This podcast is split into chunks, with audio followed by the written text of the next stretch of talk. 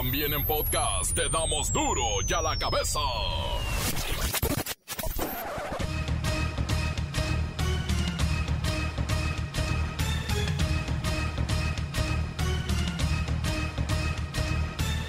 Miércoles 11 de agosto del 2021 yo soy Miguel Ángel Fernández y esto es duro y a la cabeza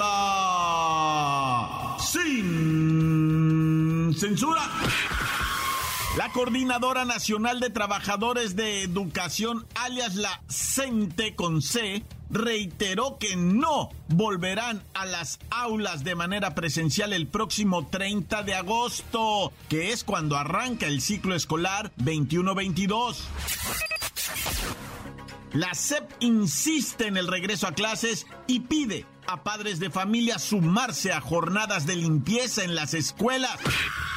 Y en Oaxaca, de verdad que nos sorprenden, lo hicieron otra vez, se adelantan y aprueban una iniciativa que lleva por nombre Menstruación Digna. Entregarán tampones, toallas y copas de manera gratuita en centros de salud. El presidente Andrés Manuel López Obrador se reunió con el asesor de seguridad nacional del presidente Joe Biden y Alejandro Mayorkas, el secretario de Seguridad del Interior. Vaya gente, y ahí en esa reunión se pactó una visita del presidente de Estados Unidos a la capital mexicana. Se va a poner bueno. Pedro Carrizales, mejor conocido como el Mijis o el diputado Cholo, fue hospitalizado de urgencias por complicaciones de salud derivadas del cáncer que padece. Todo nuestro corazón y apoyo siempre a Pedro Carrizales, el diputado Cholo. Tormenta tropical linda se fortalece frente a las costas de Michoacán. Esperan que se convierta en huracán duro y a la cabeza.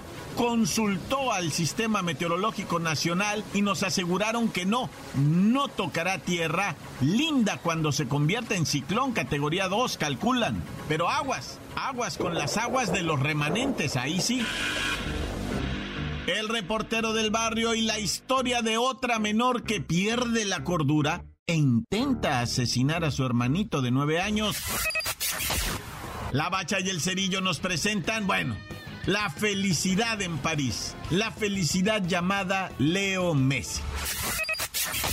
Comencemos con la sagrada misión de informarle, porque aquí no le explicamos las noticias con manzanas. No, aquí las explicamos, diré, con huevos. Llegó el momento de presentarte las noticias como nadie más lo sabe hacer. Los datos que otros ocultan, aquí los exponemos sin rodeos. Agudeza, ironía, sátira y el comentario mordaz. Solo en duro y a la cabeza. ¡Arrancamos!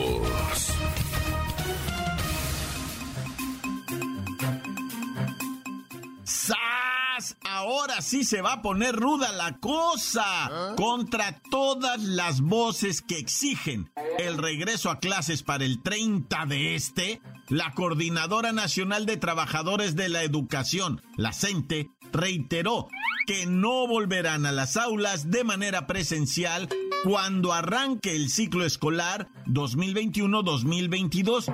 ¿Cuáles son los motivos? Vamos a platicar con la maestra Hortensia Simbarón, pues para que nos explique, maestra, qué es lo que está pasando. ¿Por qué no quieren volver a las aulas? Pues mira, hijo, simplemente por falta de condiciones de salud y de seguridad en la infraestructura física de las escuelas de todos los niveles educativos, hijo. Además, exigimos que el gobierno federal se pronuncie sobre la aplicación de una dosis de la vacuna Cancino como refuerzo y que haya seguridad sanitaria a los alumnos y docentes, hijo. ¿Qué reacción han tenido los padres de familia y los alumnos al respecto? ¿Los apoyan a ustedes o sienten presión por parte de pues de los estudiantes y de sus padres para que se reactiven las clases presenciales? Mira, hijo, ante todo, vamos a privilegiar la salud y la vida de los estudiantes, hijo, de los maestros y personal administrativo de las instituciones de educación pública y consultaremos a los padres de familia sobre si están de acuerdo o no en un regreso presencial a las aulas, hijo. Ya ves que están de modita las consultas. Las puso de moda el señor ese cabecita de algodón. ¿Para cuándo tienen pensada esta consulta, maestra Hortensia? Pues mira, hijo, tenemos pensado consultar del 15 al 22 de agosto, hijo, en todas las entidades con presencia de la CENTE con C. Y que el próximo 25 de agosto se den a conocer los resultados. Pero insisto, no hay condiciones, y menos ahora que hay un grave rebrote de COVID-19, hijo. Hay muchos enfermos, mucho hospitalizados. Y se tuvo una mala experiencia con el anterior regreso a clases, hijo, donde muchos niños se nos contagiaron. Pues ahí está su postura. ¿Algo más que quiera agregar? Pues mira, hijo, aprovechar para decir que tampoco estamos de acuerdo con el calendario de 200 días, hijo. Antes teníamos 185 días y todos estábamos bien contentos. Ocupábamos los últimos lugares en la lista de evaluación PISA, pero muy contentos. Creemos que 15 días más que nos pongan a trabajar no van a hacer la gran diferencia, hijo. Bueno, ahí está. Gracias, maestro. Ocupábamos los últimos lugares en PISA. Ahora, ¿qué lugares ocuparemos? Buena pregunta, ¿no? Pero ahí está. Gracias, maestra Hortensia Simbarón. Y bueno, el calendario al que se refiere la maestra es el que estableció el gobierno con el ciclo escolar 2019-2020 con 190 días, pero el 21-22 le metieron 200 días y 225 para docentes, por eso están enojados. Y de aquí, de esta legata, seguramente saldrán chispas. Mucha atención con esta información. Hay que entenderla muy bien para poder decidir qué hacemos. Mire, de acuerdo con el Consejo Nacional de Población, de los 6.8 millones de adolescentes entre 13 y 14 años que viven en México, en nuestro país, entre 81 mil y 183 mil tienen una identidad de género distinta a la asignada al nacer. O sea, son niños que dicen sentirse niñas y niñas que sienten que su identidad es de niño. Y reitero, son 183 mil aproximadamente los menores entre 3 y 14 años que viven en este dilema capturados. Estamos hablando de darles la oportunidad a los menores de elegir la identidad con la que van a desarrollarse en la vida. Como verán, esto es un tema bastante difícil, así es que llamamos al experto. Él es Pepinillo Rigel. Hay que saltar, ¿eh, Miki? ¿Eh, Miki? Miki, mano, santo idolatrado de la vida del amor. Ay, Miki, pues si no hay que darle tantas vueltas y es tan difícil. La ley de los derechos de niñas, niños y adolescentes en su artículo 18 del derecho a la identidad establece que las autoridades y órganos político-administrativos deben hacer todo lo posible para la obtención de información para acreditar o restablecer la identidad de niñas, niños y adolescentes. Repito, restablecer la identidad de niños, niñas y adolescentes. Yo no veo dónde está la menor duda, la ley se debe aplicar y punto. ¿Nos estás diciendo que un menor de 13 años puede elegir si su identidad es de niño o niña? Mickey, me extraña, no seas mojigato ni anticuado. Yo te tengo de bien open mind, bien mente abierta. Y no lo digo yo, está estipulado en la ley de los derechos de los niños. Así que ya supérenlo. En este país, el derecho a la igualdad y a la no discriminación de las infancias trans sigue siendo un pendiente en particular el derecho de niñas, niños y adolescentes a modificar su acta de nacimiento por la vía administrativa.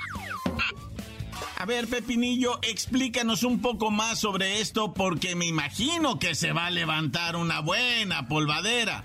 Ay, pues muy sencillo, Miki. El Estado no debe asignarle una identidad a cada persona, sino reconocer aquella con la que cada quien se identifica.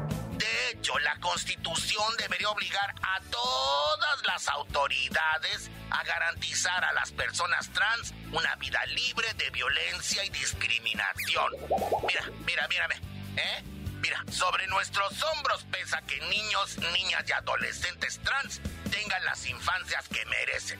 Y ya me despido, Mickey, mano, santo idolatrado, cantando tu canción.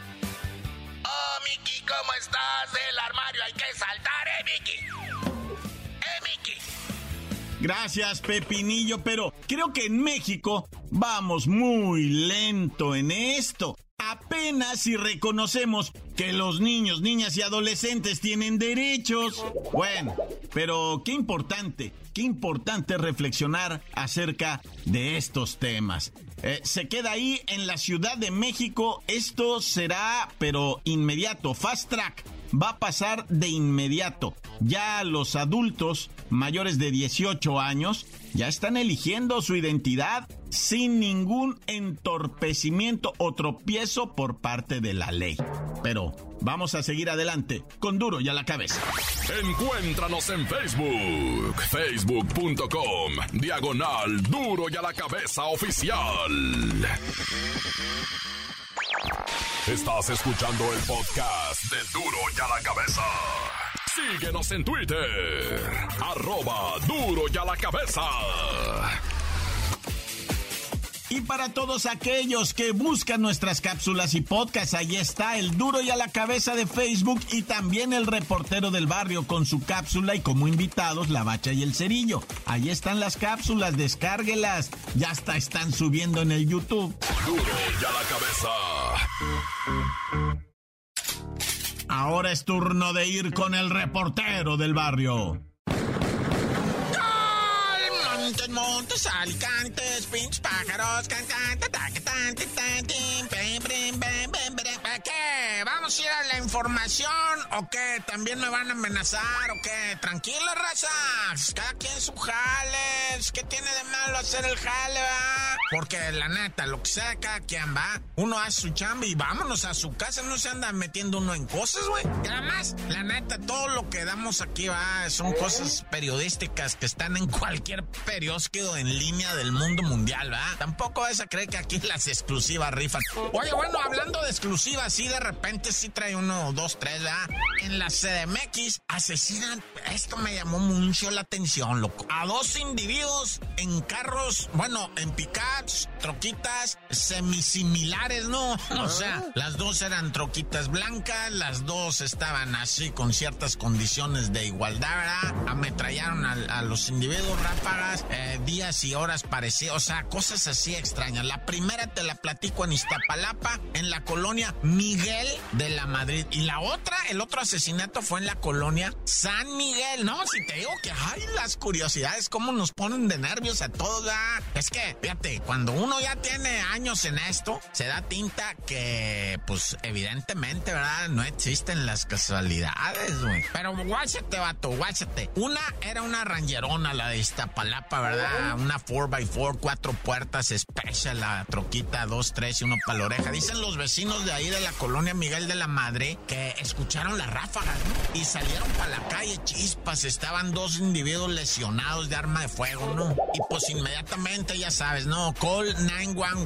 llama al 911, ¿no? 911 y cámara de gas, ya estaban ahí las autoridades, ya estaban ahí los paramédicos rifadísimos que inmediatamente dijeron, a este sí, a este no. ¿Por qué este no? Porque ya está deceso, a él ya no le podemos hacer, no tiene signos vitales, pero a esta otra persona cuenta con signos vitales y sopa lo sacaron adelante. Bueno, hasta donde yo tengo la información fue trasladado. Y la otra fue en esta colonia del Estado de México que te digo que se llama San Miguelito Arcángel, ¿verdad? Bueno, la colonia se llama San Miguel, pero la calle es San Miguelito Arcángel. Ahí un individuo solitario iba en una troca pues con características, no te voy a decir igualita, características similares, blanquita y todo. Y también el, el compierri fue pues aturdido primero a plomazos y después ejecutado, ¿verdad? Porque primero te sueltan la primera ráfaga, te friqueas, no sabes para dónde jalar y luego este pues te quedas ahí en el tantán, se acabó corta, ¿no?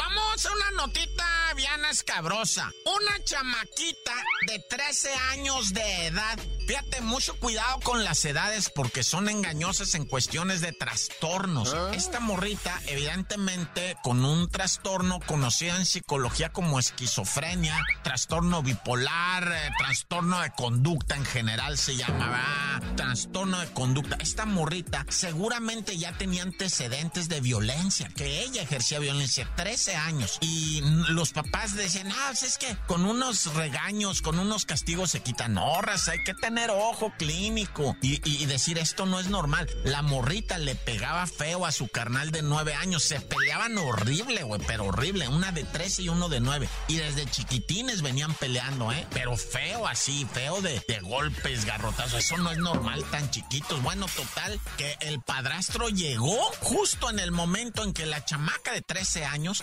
estaba apuñalando a su carnalito de 9. Le metió tremenda cuchillada en la panza y luego le tiró una al pescuezo que, le alcanzó a esquivar el morro y gracias a que llegó el padrastro y detuvo la acción, si no lo mal y, y dice el morrito, no, y primero quiso asfixiarme. El morrito entre la vida y la muerte fue llevado al hospital con una puñalada en el estómago. Previamente habían eh, lo había intentado asfixiar con, con tipo la almohada así en la cabeza porque estaba dormido el morro y lo quiso matar, o la morra de 13 años. Estas chiquitas no pueden, no pueden ir al tutelar de menores, va, eso es para ya mayorcitos de 14. Ella tiene 13, ¿te imaginas? No, hombre, los padres tienen un trabajo ahí. Obviamente la llevan al psiquiatra y le dan unos fármacos muy fuertes, va, ese es su tratamiento porque están muy chiquitos, pues. Entonces los mantienen así como, como calmaditos hasta que ya más o menos empiezan a entender las terapias, nada, ya. Oye, vamos en breve a Tláhuac, donde las armas, ya lo hemos, ese es nuestro lema, ¿verdad? Las armas son tontas en manos de peligrosos, ¿no? Es que la neta, güey, de repente un batillo, güey, que la juega de chota, según él, tres años en la corporación, se va a pistear con unos amigos armado y, pues ya pisteado saca el cohete y todo. Échate unos balacillos acá, órale, pues sobres, dice el vato. Y según él les dice, mira cómo suena un balazo en un poste de metal, dice, ¿no? Desde, ya ves que hay poste de madera, de cemento, y hay uno que es de fierro, ¿ah? Y el vato tira el balazo al poste, pega en el poste, y una doñita que iba caminando del otro lado de la calle, le rebota y le pega en el muslo. Eso dicen ellos, ¿eh? Pero pues también los que saben, los peritos dicen, hombre, esta es una bala perdida directa al muslo de la señora, está con vida, pero bueno, man, sí es un balazo disparado por un policía y borracho. ¡Corta! La nota que sacude. ¡Duro! ¡Duro ya la cabeza! Encuéntranos en Facebook, facebook.com, diagonal duro y a la cabeza oficial. Esto es el podcast de duro y a la cabeza. Ahora es tiempo de ir con la bacha y el cerillo. ayer la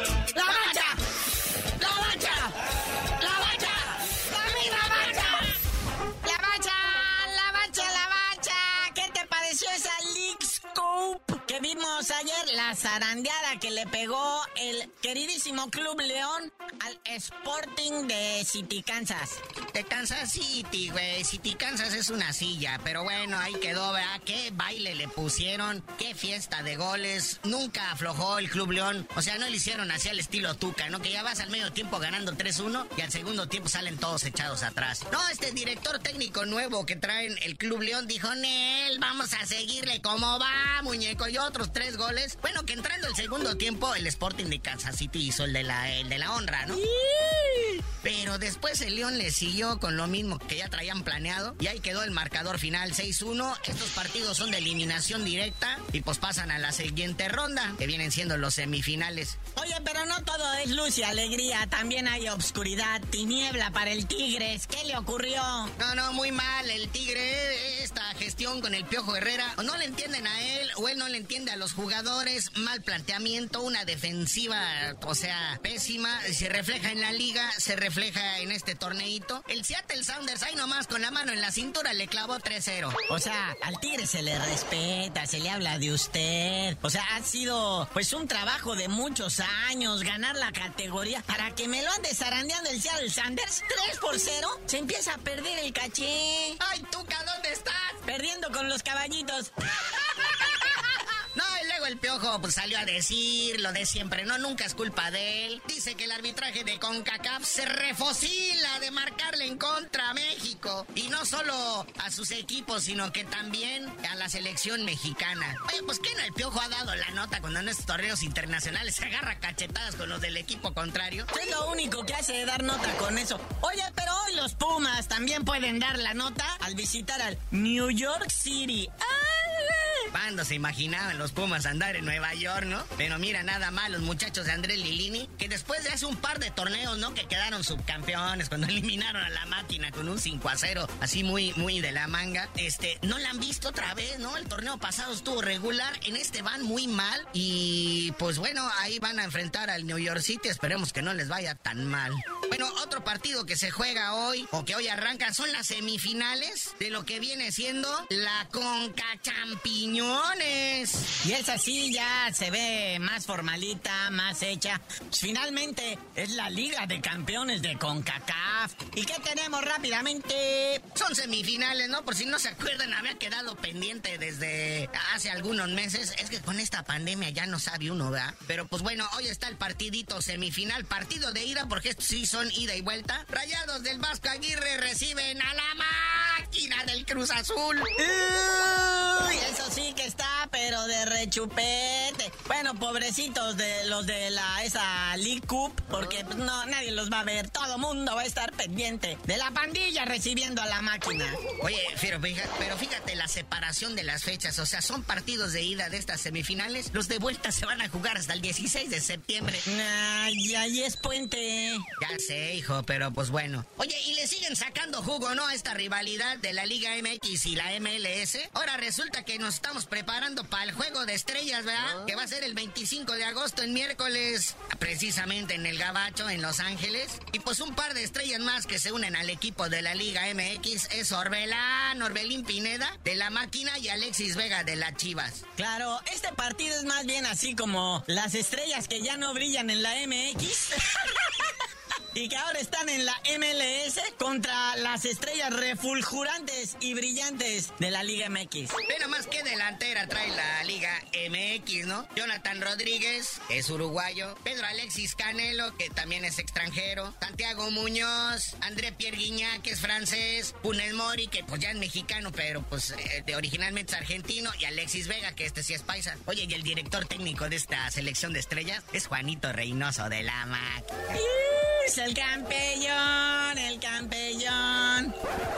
Pero pues bueno, pues carnalito, ya vámonos, porque hay mucha actividad futbolística y la que viene, pero tú no sabías de decir por qué te dicen el cerillo. No, pues ya que la máquina realmente reafirme y confirme en lo que viene siendo la Conca Champions, les digo.